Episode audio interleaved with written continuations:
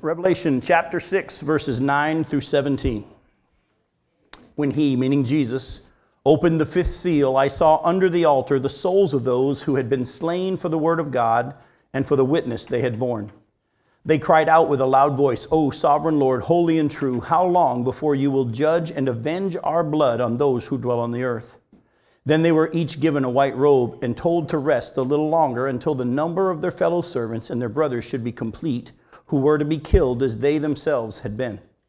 When he opened the sixth seal, I looked, and behold, there was a great earthquake, and the sun became black as sackcloth. The full moon became like blood, and the stars of the sky fell to the earth as the fig tree sheds its winter fruit when shaken by a gale. The sky vanished like a scroll that is being rolled up, and every mountain and island was removed from its place. Then the kings of the earth, and the great ones, and the generals, and the rich and the powerful, and everyone, slave and free, hid themselves in the caves and among the rocks of the mountains, calling to the mountains and the rocks, Fall on us and hide us from the face of him who is seated on the throne and from the wrath of the Lamb, for the great day of their wrath has come, and who can stand? Now, as we pick up where we left off last week, it'll help us to do a quick recap. That'll kind of get us back up to speed with where we are. John has seen Jesus open the first of the four of the first four of the seven seals of the scroll. And when they were opened, we saw the Antichrist come out to conquer without warfare. Then we saw peace taken from the earth. We saw that this brought wars and killings. And then we saw a resulting famine in which a day's pay was used just to eat. Then we saw that a quarter of the earth's population was killed by sword, famine, pestilence, and wild beast. Now, before we move on to the fifth seal, I want to remind you that these are all a progression of events and they're also at the same time connected. I want to make sure you understand they're going to happen in a progression, yet they're all kind of happening at the same time once they start to begin. Okay?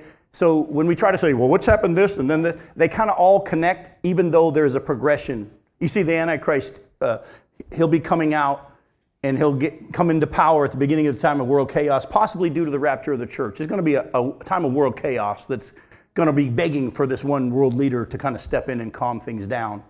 There's going to be resulting wars and fighting because of all this. Uh, because of the fighting, there's going to be famines. And during this time, a quarter of the earth's population will be killed. This is in the first half of the tribulation period. Do you remember how Jesus, when he was asked in Matthew 24, and we touched on this last time we were together, he, he said, Well, what, they were asked him, what, what will be the signs you're coming in the end of the age? And what did he say? There's going to be people that pretend to be the, be the Christ, there's going to be wars, famines, all these things, that's just the beginning of the birth pains. The end is not yet. So these things that we read about here in the first four seals match right up with what Jesus talked about in the beginning of the birth pains. You ladies that have had babies, you know that when the birth pains begin, it doesn't mean that you're about to have the baby. I remember when Nicole, our first one, was born, we finally had to have her induced. It was our first child, and we were all excited because Becky would go into Braxton Hicks and then the baby never came. And then the due date came and the baby wasn't here yet. And I remember trying to, we, we, we took her to Chili's. We figured if she'd eat some Chili's, you know, some spicy food. Or we had a friend of ours who had a jacuzzi tub and the lady was wanting Becky to sit in her jacuzzi tub. I wanted her to walk the mall. I even threatened horseback riding. But the baby wouldn't come until, but you, you know that there's a progression. But what happens, those of you ladies that have had babies, just because you start to have contraction doesn't mean the baby's due right now. But what happens to the contractions? What happens? They become more and more progressively intense right up until the time. And so that's what we're going to be watching happen as we continue to see these seals opened. But Jesus said, when you see people pretending to be the Christ and the solution to the world's problems, when you see these famines and these wars, that's just the beginning. That's just the beginning. It's going to come. Now, when Jesus opens the fifth seal, John sees the souls of the believers that were killed during this time of the tribulation, those who were killed during the tribulation period for their faith. Now, as I said last week as we wrapped up, this is not the church. These people that were killed for their faith in Jesus are not the church. Because you remember we ended up with Revelation chapter 3, verse 10, where Jesus promised the church what? I will keep you from the hour of trial which will come upon the earth. You remember that? He said, I'm going to keep you from the hour of trial that's going to come upon the earth. These believers are definitely not being kept from it, but are seriously going through it. Put a bookmark here and jump over to chapter 7 and look at verses 13 through 17. Chapter 7, verse 13 through 17. Then one of the elders addressed me, saying, Who are these clothed in white robes, and from where have they come? I said to him, Sir, you know. And he said to me, These are the ones coming out of the great tribulation. They have washed their robes and made them white in the blood of the Lamb. Therefore, they are before the throne of God, and they serve him day and night in his temple. And he who sits on the throne will shelter them with his presence. They shall hunger no more, neither shall thirst any more. The sun shall not strike them, nor any scorching heat. You're going to see this, by the way, as one of the things that happens down the road. For the Lamb in the midst of the throne will be their shepherd, and he will guide them to springs of living water, and God will wipe away every tear from their eyes. So we see here that these the ones that are saved during the tribulation period, they're going to have hunger, they're going to have thirst, they're going to have scorching of the sun. Are they being kept from the hour trial that's coming on the earth? Because there are some people say, well, that just means that just like Noah, they'll go through it, but it won't really affect them. He'll keep them. No, that's not what the Bible teaches. During the tribulation, those who believe in the Lord and don't receive the mark of the beast, who have faith in God through Jesus Christ, they're going to be killed. They're going to be, they're going to be suffering. They're not sealed by the Spirit like the 144,000 are and protected from these things that are going to happen. Just like it was in the Old Testament prior to the New Testament church age, the believers in the Old Testament, did the Spirit of God come and dwell them? No, He would come upon them and empower them to live what they needed. And then the, in this tribulation period, it's going to go back to like it was during that time period Believers aren't going to have the indwelling Holy Spirit. The Spirit of God's going to come upon them, but they're not going to be protected from what's to come. So if Jesus told the churches, I'm going to spare you or keep you from the hour of trial that's going to come on the earth, who was he talking to? Us during the church age, church saints, and we're going to be raptured prior to this. So these souls under the altar are not the church, they're tribulation saints. Now, let me kind of clarify this for you. The word saint has confused people when they look at the book of Revelation. Because you're going to see later on in our study, not tonight, that the beast is going to make war against the saints and he's going to go after them to kill them. And for years, people say that shows that the church going through the tribulation period. No, no, no, no. There were Old Testament saints, right? Were they the church? No. There's the church age saints and there's tribulation saints. Just like there was Old Testament saints, there's going to be tribulation saints. And also, wait, and we'll get to this study coming up pretty soon. In Daniel chapter 9, Daniel was told that 77s are decreed for the city of Jerusalem and the nation of Israel. Let me say that to you again. 77s are decreed for Israel and Jerusalem. As I'm going to show you in our study, probably next week. Not sure. If it's not next week, it'll definitely be the week after that. But it's most likely next week.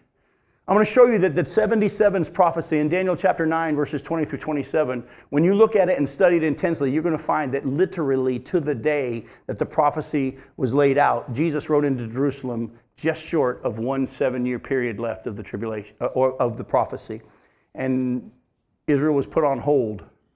And there's still one seven year period left in that prophecy. And I'm going to show you if the first part of it was so literally fulfilled to the day, that last seven year period has to be literally fulfilled as well. So we're going to do that study next week. But just understand that these souls under the altar in the fifth seal are not church believers, but this is those who come to faith during the tribulation period. And there's further evidence in this context that shows it's not the church. Has anybody seen what it is?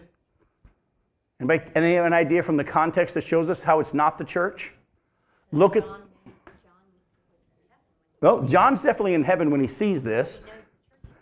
He knows, we've seen the 24 elders, but look at the context as well. What are they saying? Those who have been killed for their faith, what is their attitude? How long until you what? Till you avenge our blood. How long till you get them back? God, when are you going to judge these people for what they've done? Does that sound like what we're taught in the Bible? Go with me to Luke chapter 23. Luke chapter 23. We'll start with Jesus and then we'll go to Acts 7 and look at, at Stephen. In Luke chapter 23, look at verses 32 through 37. Luke 23, verse 32. Two others who were criminals were led away to be put to death with him, meaning Jesus. And when they came to the place that is called the skull, there they crucified him, and the criminals, one on his right and one on his left. And Jesus said, Father, forgive them, for they know not what they do. And they cast lots to, divide his garments, and the people stood by watching. But the rulers scoffed at him, saying, He saved others, let him save himself if he is the Christ of God, his chosen one. The soldiers also mocked him, coming up and offering him sour wine, and saying, If you are the king of the Jews, save yourself. Hey, let me ask you a question. Were they saying, Oh, Jesus, we're sorry, forgive us? Did they think they even needed forgiveness? But what was Jesus' attitude? Well, you guys are going to get it? He said, Father, forgive them. They don't know what they're doing. Go with me to Acts chapter 7.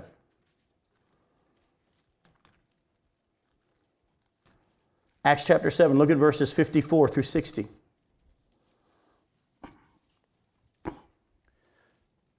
Stephen has just finished preaching about Jesus, and the Jews get very, very upset. He says in verse 50, 51, You stiff necked people, uncircumcised in heart and ears, you always resist the Holy Spirit. Look at verse 54. Now, when they heard these things, they were enraged, and they ground their teeth at him. But he, full of the Holy Spirit, gazed into heaven and saw the glory of God, and Jesus standing at the right hand of God. And he said, Behold, I see the heavens opened, and the Son of Man standing at the right hand of God. But they cried out with a loud voice and stopped their ears and rushed together at him. Then they cast him out of the city and stoned him, and the witnesses laid down their garments at the feet of a young man named Saul. And as they were stoning Stephen, he called out, Lord Jesus, how long till you avenge my blood? No, he didn't say that, did he? He said, Father, receive my spirit. Lord Jesus, receive my spirit. And falling to his knees, he cried out with a loud voice, Lord, do not hold this sin against them. And when he said this, he fell asleep. Do you see it? The attitude of the church is to be the same attitude that Jesus had while he was on here in the earth the first time. He didn't come to judge, and we're going to talk about that in just a second. He didn't come to condemn, but he came to be the light and to offer salvation. And during the church age, we're not to condemn or to judge. We're to be saying, Lord, give him another chance. Lord, give him another chance. Lord, give him another chance. But during this time period, the believers that are killed are not saying, Lord, forgive them. They don't know what they're doing. The believers are saying, bring judgment. Why? Because this is a different time period than the church age. And the church is gone.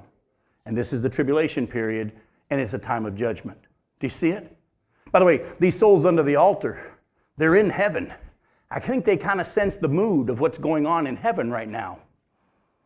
And they're not crying out, Lord, forgive them. They're saying, when are you going to avenge? And they just said, just wait a little bit longer till the rest of your brothers are going to be killed in the same way, and then we'll take care of it. It's a time of judgment. So, folks, I want to take a second and talk about that. Before I move on, I want to take this time to clarify us the appropriate attitude that we should have toward unbelievers since we are in this time period of the church age. Too often, the church has tried to play the, role of judge when the Bible shows clearly that we are simply be the light. So I'm going to just walk you through a couple of verses that kind of talk about this, or passages actually. And I want to let the Spirit of God take us a little bit for a second away from Revelation to what we're supposed to be doing right now. Go with me to John chapter 3.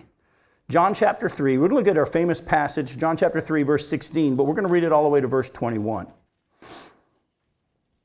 John chapter 3, look at verse 16. For God so what? He loved the world, that he gave his only Son, that whoever believes in him should not perish, but have eternal life. For God did not send his Son into the world to condemn the world, but in order that the world might be saved through him. Whoever believes in him is not condemned, but whoever does not believe is condemned already because he's not believed in the name of the only Son of God. And this is the judgment that light has come into the world, and people love the darkness rather than the light because their works were evil. For everyone who does wicked things hates the light and does not come into the light, lest his work should be exposed. But whoever does what is true comes to the light, so that it may be clearly seen that his works have been carried out in God. Look at what it says. God so loved the world that he sent his son not to condemn the world, but to what? To save the world, to be the light to the world. Go with me real quick to John chapter 12. You'll see it even more clearly as Jesus himself is speaking about this. In John chapter 12, verse 44 through 50. And by the way, Jesus is the one that said John 3 passage as well. He was talking to Nicodemus. In John chapter 12, verses 44 through 50, look at what he says. And Jesus cried out, John 12, 44, and Jesus cried out and said, Whoever believes in me believes not in me, but in him who sent me. And whoever sees me sees him who sent me. I have come into the world as light, so that whoever believes in me may not remain in darkness. If anyone hears my words and does not keep them, I do not judge him. For I did not come to judge the world, but to save the world. The one who rejects me and does not receive my words has a judge. The word that I have spoken will judge him on the last day. For I have not spoken on my own authority, but the Father who sent me has himself given me a commandment, and what to say and what to speak. And I know that his commandment is eternal life. What I say, therefore, I say as the Father has told me. So Jesus says again, Look, I didn't come into the world to judge the world. I came in the world as a light to the world. And I, is he going to judge one day? Oh, there's a time of judging coming, but this is not it. Yet for too long, the church has tried to play the role of judge and condemnation. When Jesus, who is God, walked on this earth, who felt comfortable in Jesus' presence? Sinners. Sinners felt comfortable in his presence. That was God walking in the flesh amongst them, and they felt comfortable. He never agreed with their lifestyle. He would always say, Go and sin no more. Or he would, have, after meeting with Zacchaeus, have Zacchaeus say, I'm going to pay everybody back four times as much as I sold. Eh, but they felt comfortable, they felt loved. Who didn't feel comfortable in Jesus' presence? The Pharisees, the religious folks. In our churches today, who feels comfortable in our churches and who doesn't feel comfortable? The religious folk feel comfortable in our churches. The sinners don't feel comfortable in our midst. Why? Because we have not been portraying the true picture of who God is. Because we have thought that it was our job to be the Holy Spirit. You see, in John chapter 16, verses 7 and 8, Jesus says, It's good for you that I'm going away. Because if I don't go away, the Holy Spirit can't come. Verse 8 says, But when He comes, He will convict the world of their sin and their guilt and their need of righteousness. So, folks, we have, without realizing it, most of our preaching, most of our teaching, most of our work in the church over the years has been because we have subconsciously felt God can't get it done without my help. And we have tried to play the role of the Holy Spirit in people's lives, and in doing so, Baptists especially have been known as hellfire and brimstone because we've tried to be the ones who convict people of their sin and make them feel guilty for what they've done, and we've condemned and we've judged. And the Bible says all we're to do is just shine the light, share the truth, love them. And if they don't listen, what does the Bible say we're to do? Keep praying for them and don't try to get them change, their minds changed. Jesus said, when you go to a place, let your peace go out. If it's not received, move on. But we've been told to go back there and let me tell you one of the reasons, and I don't want to get into this too much because I spent some time preaching at Men in Motion today about this, and some of you were there, and I need to get back to Revelation. But let me just say this. Part of the reason is because we've misunderstood the difference between being a witness and an evangelist. We're all to be witnesses. We're all to allow Jesus to shine his light through us. And a witness just says, Here's what I know and here's what I've seen, and they testify to it. An evangelist, and not all are called to be evangelists. Did remember some are apostles, some are prophets, some are evangelists. There are those who have been given the vocation, if you will, of the calling of God to be an evangelist. We've all been called to be a witness. And here's how you're a witness you believe it, you live it, and you just let people see it. Now, there are going to be opportunities for when you are amongst the world, not of it, but in it. Doesn't the Bible say to give reason for the hope that lies, has to be ready to give reason for the hope that lies within you? In other words, when people ask you, do you know that most of us have been taught in evangelism that we're supposed to go and draw the net and get people to pray the prayer, bring them to a point of decision? You've got to get them, we've got to have an altar call. How many times have you been mad because they didn't give an altar call? But you know what? If we're faithful to the scriptures, every single time that I can show you that someone comes to faith, the Spirit of God brought them to that point and they initiated the salvation process, if you will. In Acts chapter 2, as Peter's preaching and shining the light, the people were cut to the heart and they said, Brothers, what must we do? Then he said, Believe and repent, repent and believe and be baptized. Did you catch it? They started it. We see it as again in uh, Acts chapter uh, 16, where Paul and, and, and Silas are in that prison, and the doors fly open, the jail doors fly open, and the jailer comes and says, Brothers, what must I do to be saved? In Acts chapter 8, we see Philip taken by the Spirit of God to talk to the Ethiopian eunuch. All he says to him is, Do you understand what you're reading? The guy says, How can I unless someone explains it to me? And then, when given the opportunity, he begins to share. And then the Ethiopian eunuch is the one who says, Well, here's water. What keeps me from being baptized? It wasn't Philip who said, Here's water. What keeps you from being baptized? It was the eunuch who said, Here's water. What keeps me from being baptized? Folks, I could go on and on and on.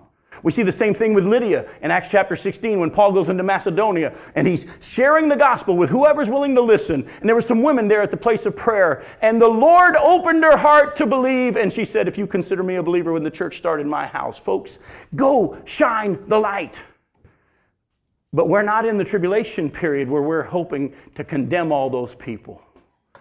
I know every one of us struggles a little bit when we see on the news the terrorists, don't we?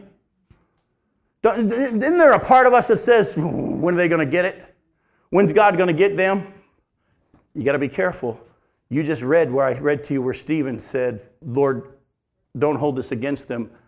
They laid their cloaks at the feet of a terrorist named Saul. He was a terrorist, folks. What was Saul doing? He was going house to house, having put into prison or put to death those who didn't have the same faith he did. And if God saved Saul, we know as Paul, and we're grateful, aren't we, that Paul's Paul and God saved him? We should have an attitude to this day that says, Lord, if we're still here, our attitude should not be, when are you going to judge those heathens? Our attitude should be, Lord, they don't know what they're doing. Give them an opportunity. Lord, if the reason that you said you seem slow in your keeping your promise is not that you're slow, as some people think. It's because you're not willing anyone to perish, but everyone to come to repentance. We are still in the church age, folks, and the rapture hasn't happened. So make sure that your attitude lines up with Jesus's and with those of us who are supposed to be in the church with an attitude that says, Give them another chance, Lord. Lord, give them another chance. Don't you have loved ones that you're still praying that? Don't you have children or brothers or sisters or parents have that same attitude to those who are rascals out there. Don't fall into the attitude of, God, when are you going to judge those people? And don't feel like it's your job to go get them all saved.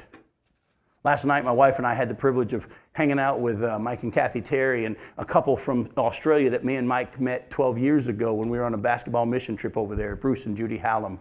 And we had a blast last night at Jason's Deli for two and a half hours, and all we did was witness.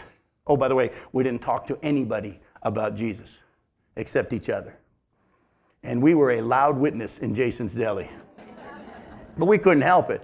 It was so cool to catch up and just talk about all the things that God's done in our lives since we've seen them and what God's been doing in their life. And people were coming up to us and commenting on what was going on at that table. Do you see it? Go be a witness. You don't have to be an evangelist. And understand that God's going to get his stuff done and let him use you. The fact that these souls under the altar are crying out, How long till you avenge our blood? That doesn't mean that's going to be our attitude. That's going to be in the time of judgment. Let me show you one last passage and we'll get back to Revelation. Go to John chapter 5. John chapter 5, verses 22 through 24.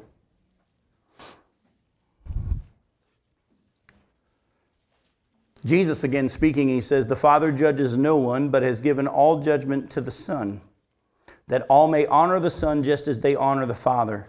Whoever does not honor the Son does not honor the Father who sent him. Truly I say to you, whoever hears my word and believes in him who sent me has eternal life, and does not come into judgment, but has passed from death to life.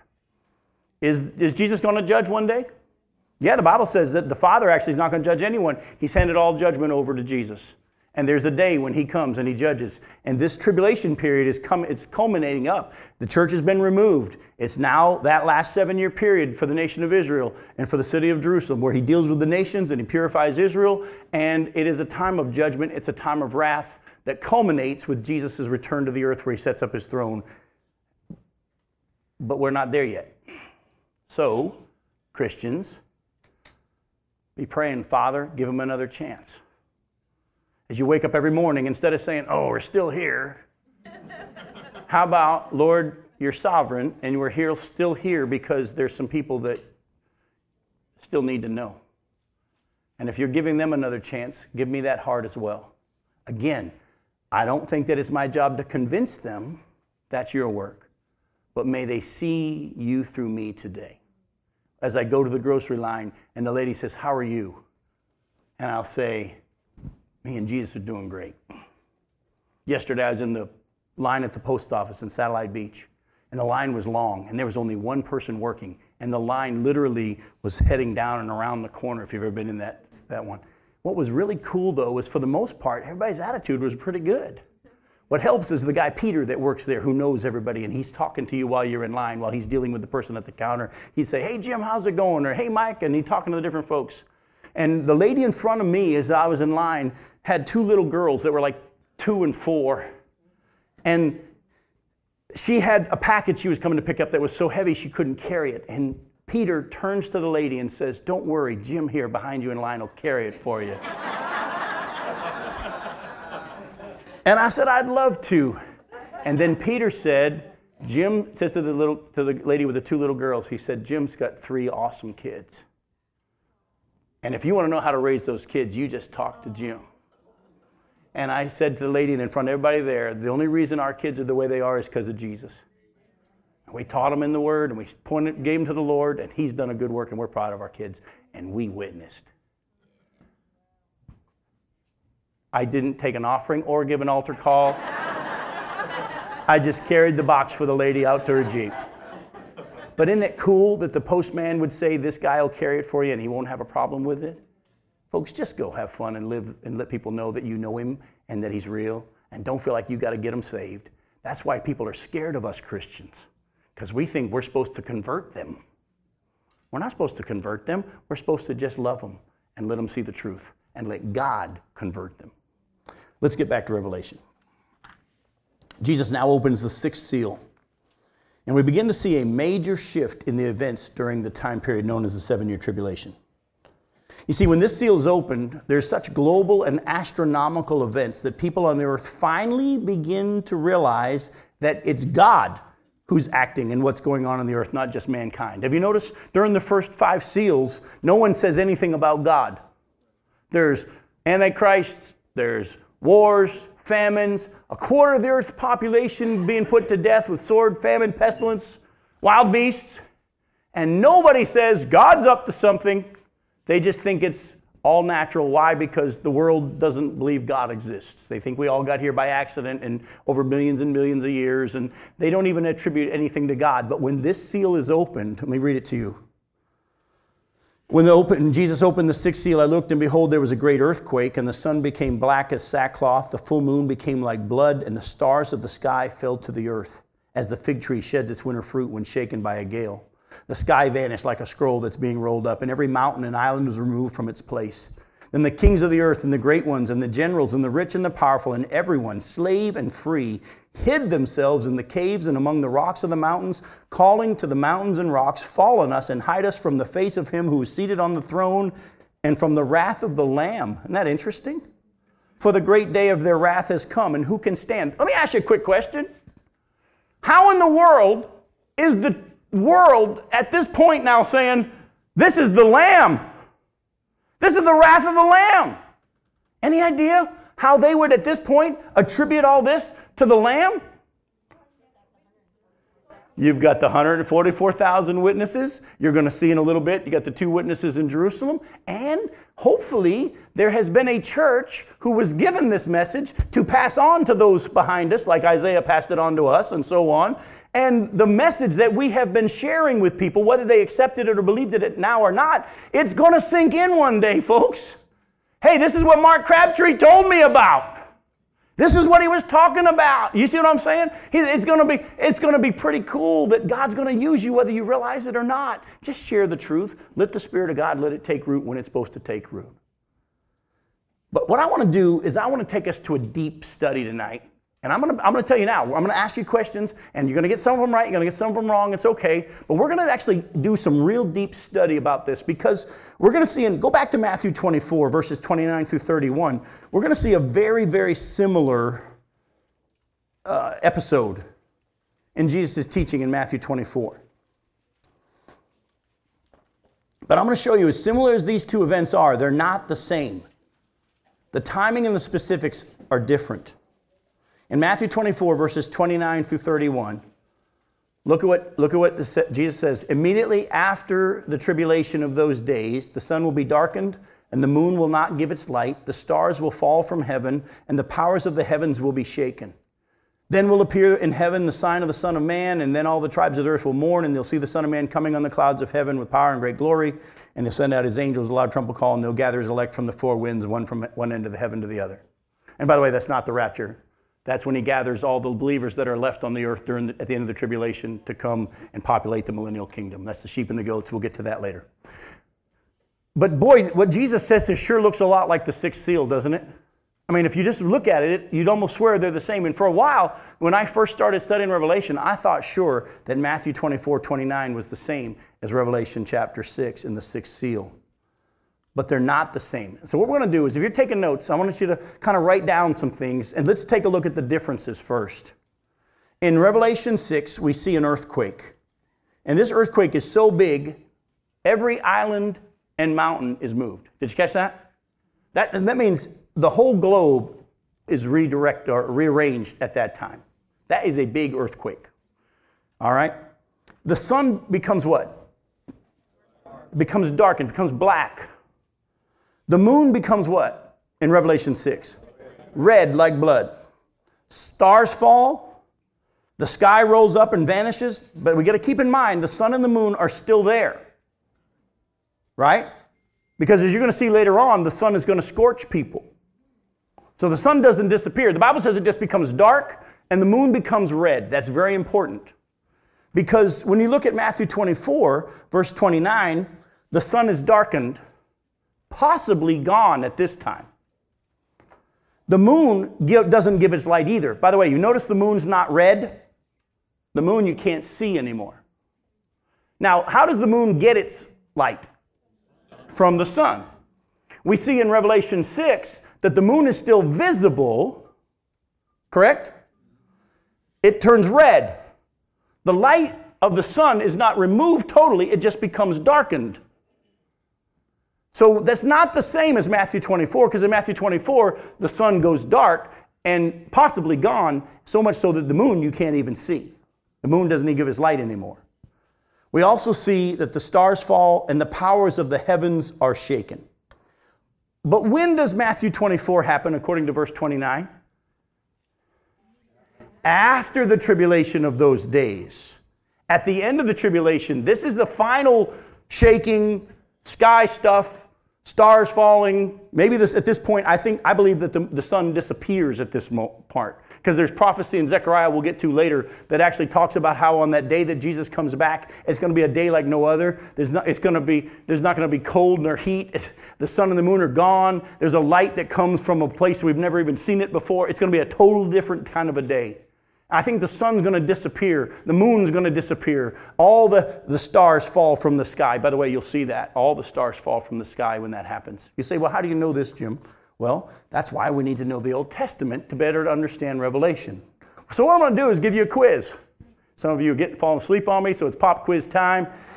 And I'm going to take you to three passages in the Old Testament. I'm going to ask you is it referring to Revelation 6, which happens at the midpoint of the tribulation, or is it Matthew 24, which happens at the end of the tribulation? All right? You ready? I've given you some clues. Go with me to Joel chapter 2. And don't worry about being wrong, but do your best. Don't just say it's a 50 50 chance, I'll just Christmas tree it. Joel chapter 2, verses 30 through 32. God speaking through Joel, and he says, And I will show wonders in the heavens and on the earth, blood and fire and columns of smoke. The sun shall be turned to darkness and the moon to blood before the great and awesome day of the Lord comes. And it shall come to pass that everyone who calls on the name of the Lord shall be saved. For in Mount Zion and in Jerusalem there shall be those who escape, as the Lord he has said, uh, and among the survivors shall be those whom the Lord calls. Is this Revelation 6 or Matthew 24? Very good. How do you know it's Revelation 6? You're right, it is. The moon turns to blood, and this happens before the great and awesome day of the Lord. All right? This is the one that happens in the sixth seal. By the way, they get harder. That was easy one. Go to, go to Isaiah 13.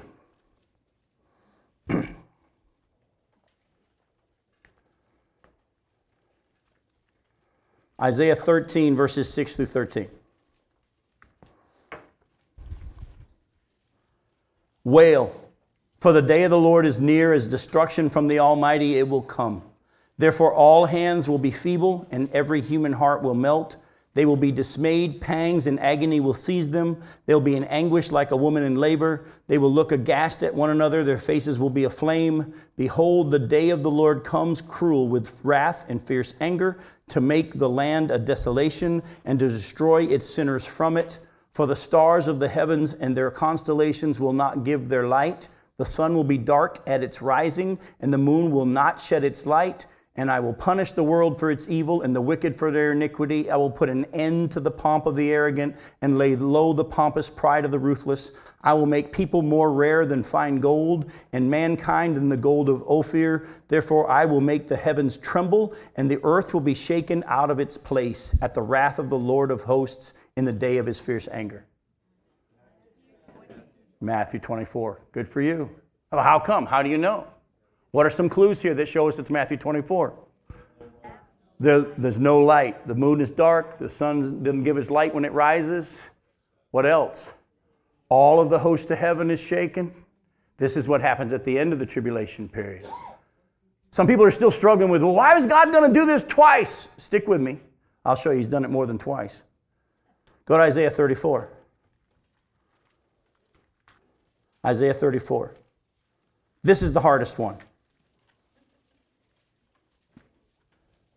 Look at verses 1 through 6. Draw near, O nations, to hear, and give attention, O peoples. Let the earth hear, and all that fills it, the world, and all that comes from it.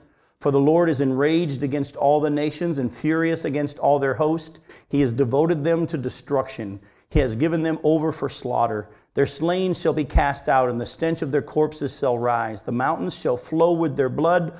All the host of heaven shall rot away, and their skies roll up like a scroll. All their hosts shall fall as leaves fall from the vine, like leaves falling from the fig tree. For my sword has drunk its fill in the heavens. Behold, it descends for judgment upon Edom, upon the people I have devoted to destruction. The Lord has a sword. It is sated with blood. It is gorged with fat with the blood of lambs and goats, with the fat of kid and the kidneys of rams. For the Lord has a sacrifice in Bozrah, a great slaughter for the la- in the land of Edom. How many Revelation 6? All right, how many Matthew 24s?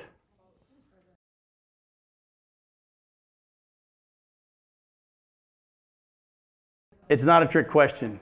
We can argue it and we can't. I, I don't know if there's a final answer. I lean toward it's Matthew 24 for one reason.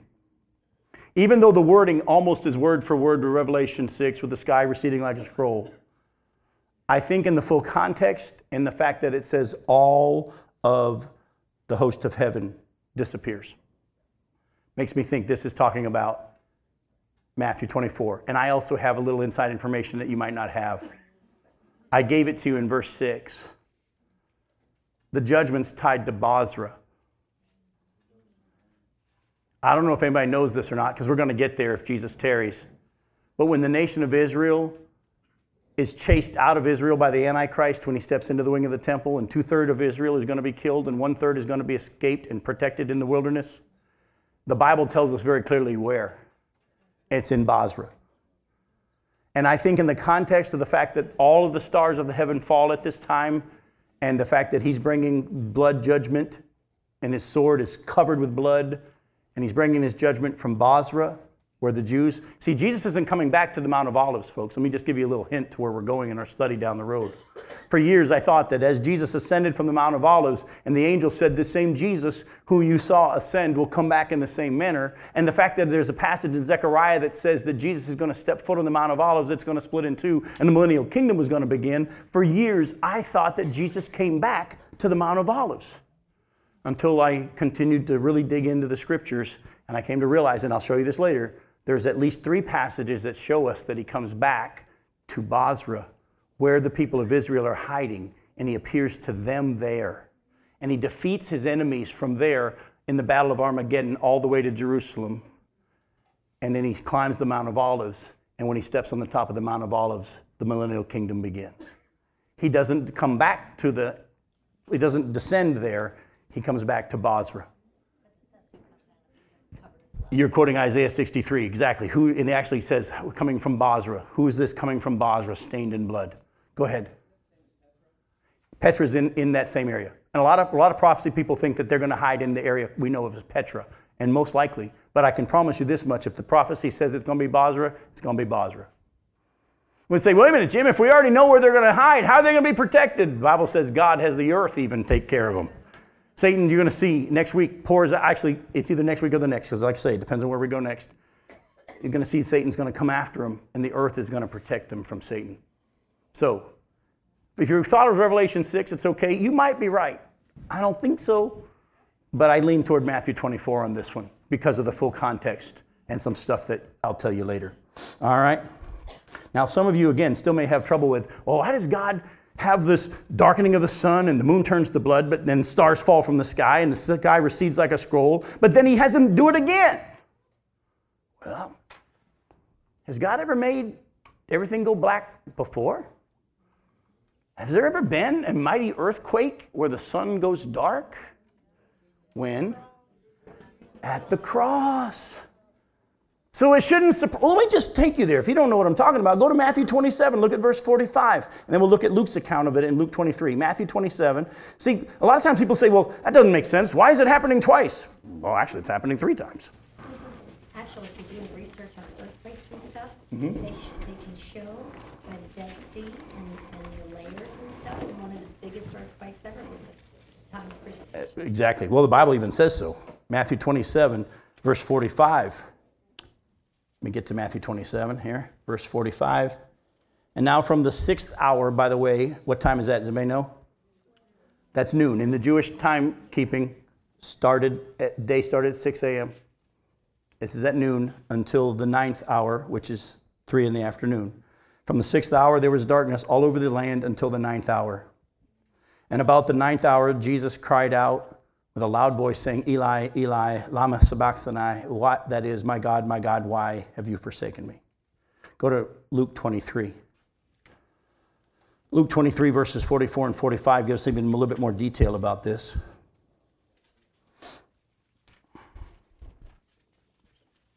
Luke 23, 44 and 45. It was now about the sixth hour, and there was darkness over the whole land until the ninth hour while the sun's light, what? Failed. Isn't that wild? It wasn't cloudy darkness.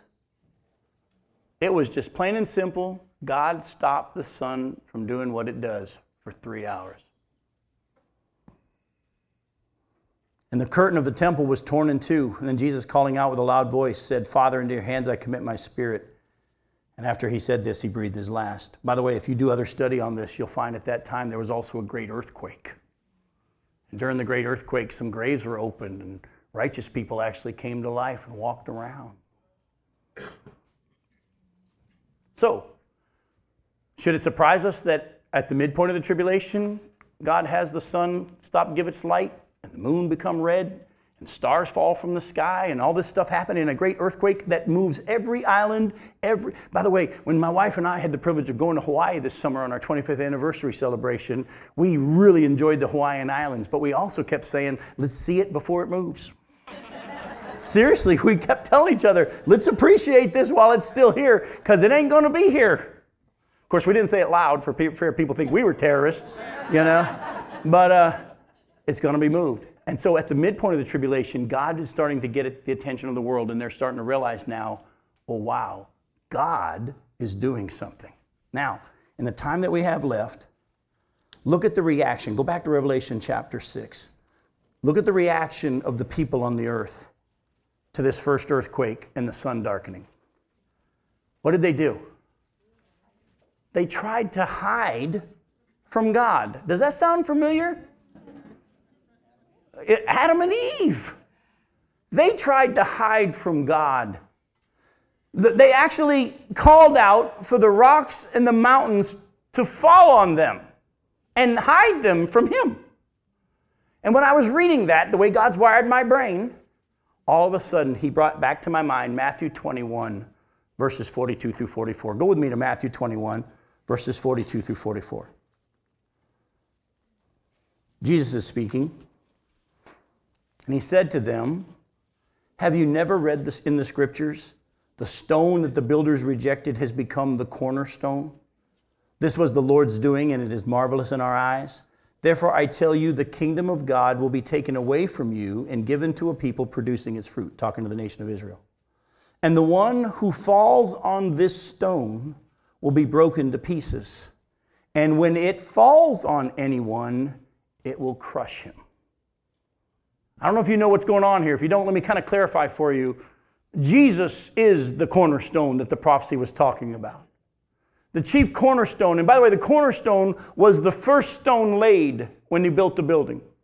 It was the one that they used, and it was perfectly cut square so that when you set it where it was supposed to be, you could line up the rest of the wall on that stone in both directions, and your house would be square. The stone the builders rejected, which is Jesus, became the cornerstone.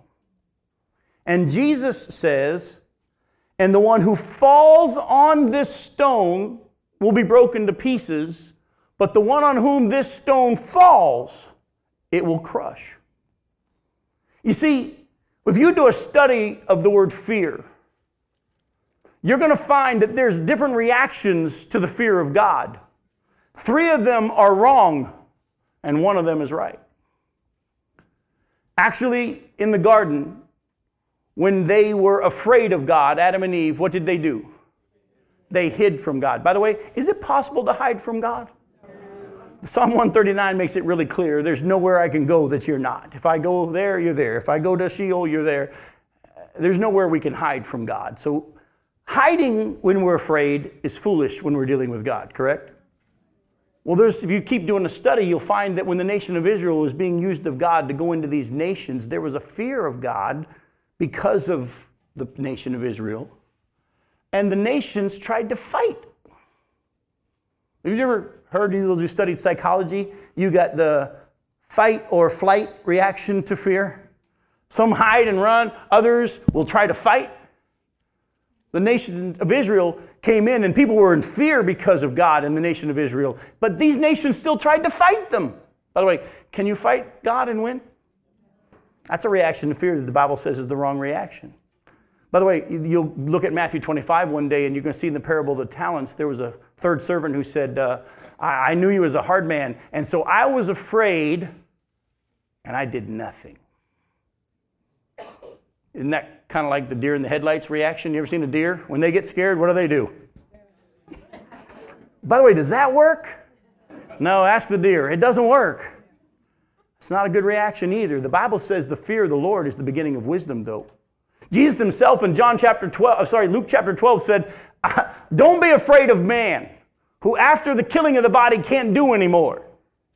I'll tell you who you should be afraid of. Fear the one who has the authority and the power to throw your body and your soul into hell. Who's that? That's God. I'm so glad to hear you say that because I've asked that question to churches around the country, and you'd be amazed how many churches say, Satan. Folks, Satan doesn't have the authority to throw you into hell. Satan's getting thrown into hell himself. Satan's not ruling and reigning in hell. Satan doesn't want to go. He fears it. That's why the demons, when Jesus walked up on the earth and they said, We know who you are. Have you come to send us to the abyss before the appointed time? They weren't excited, saying, Is it time to go? No, they were afraid. Jesus says, I'll tell you who you should be afraid of. You need to be afraid of God. Why? Because he is the righteous judge. Oh, but in your fear, folks, don't run and hide, won't do you any good.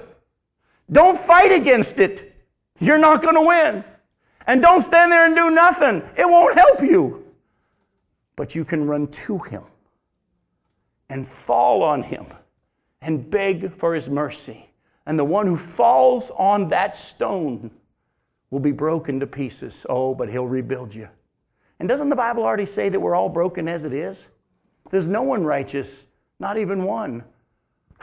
Blessed are the poor in spirit. Blessed are those who are spiritually bankrupt. That's all of us.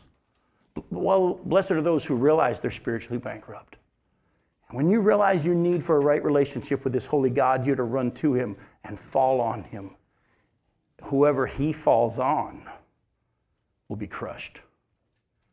And so the reaction of the people at this time is rocks fall on us. And I say, no, you don't want the rock falling on you. Run to him. So I share this with you so that you'll be ready to give reason for the hope that lies within you if somebody asks you and you can tell them, run to him and ask for his mercy. He'll give it. He loves you. He's already paid for your sin. Just receive it. Don't run from him. It's foolish. Don't fight him. You can't win. Doing nothing won't do you any good either. Run to him. Oh, let me give you one more. In 1 John chapter 4 verse 19, the Bible says that perfect love casts out fear. Because fear has to do with punishment.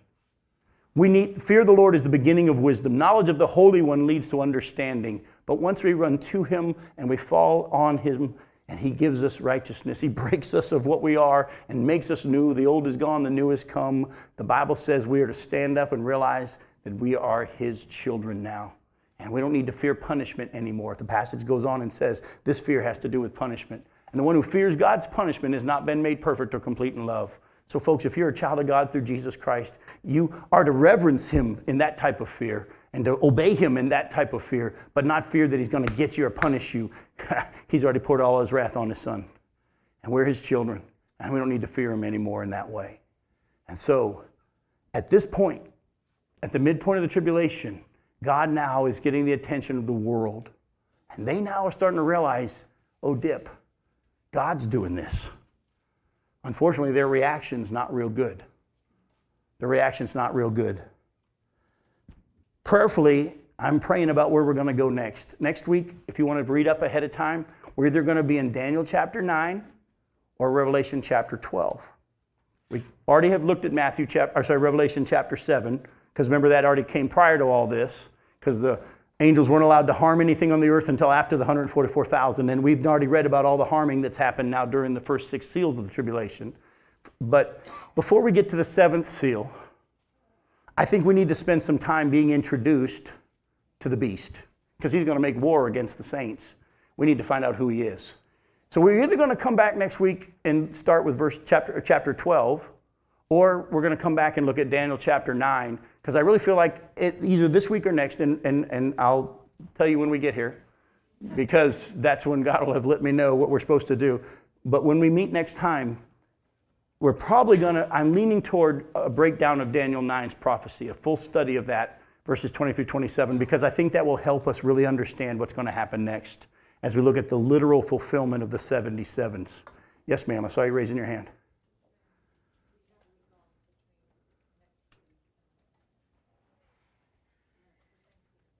Is next week Thanksgiving week? No, we got one more week. Yeah, we have one more week. Then we'll have a week off. Oh, I see what you're saying. I see what you're saying now. So what we will study next week, then there'll be a week off. And then, so I'm leaning toward Daniel 9. So if you want to read up on Daniel 9, 20 through 27, that'll get you ready. But it wouldn't hurt you to read Revelation chapter 12 just in case I come and say, surprise. Thanks for coming. We'll see you next week.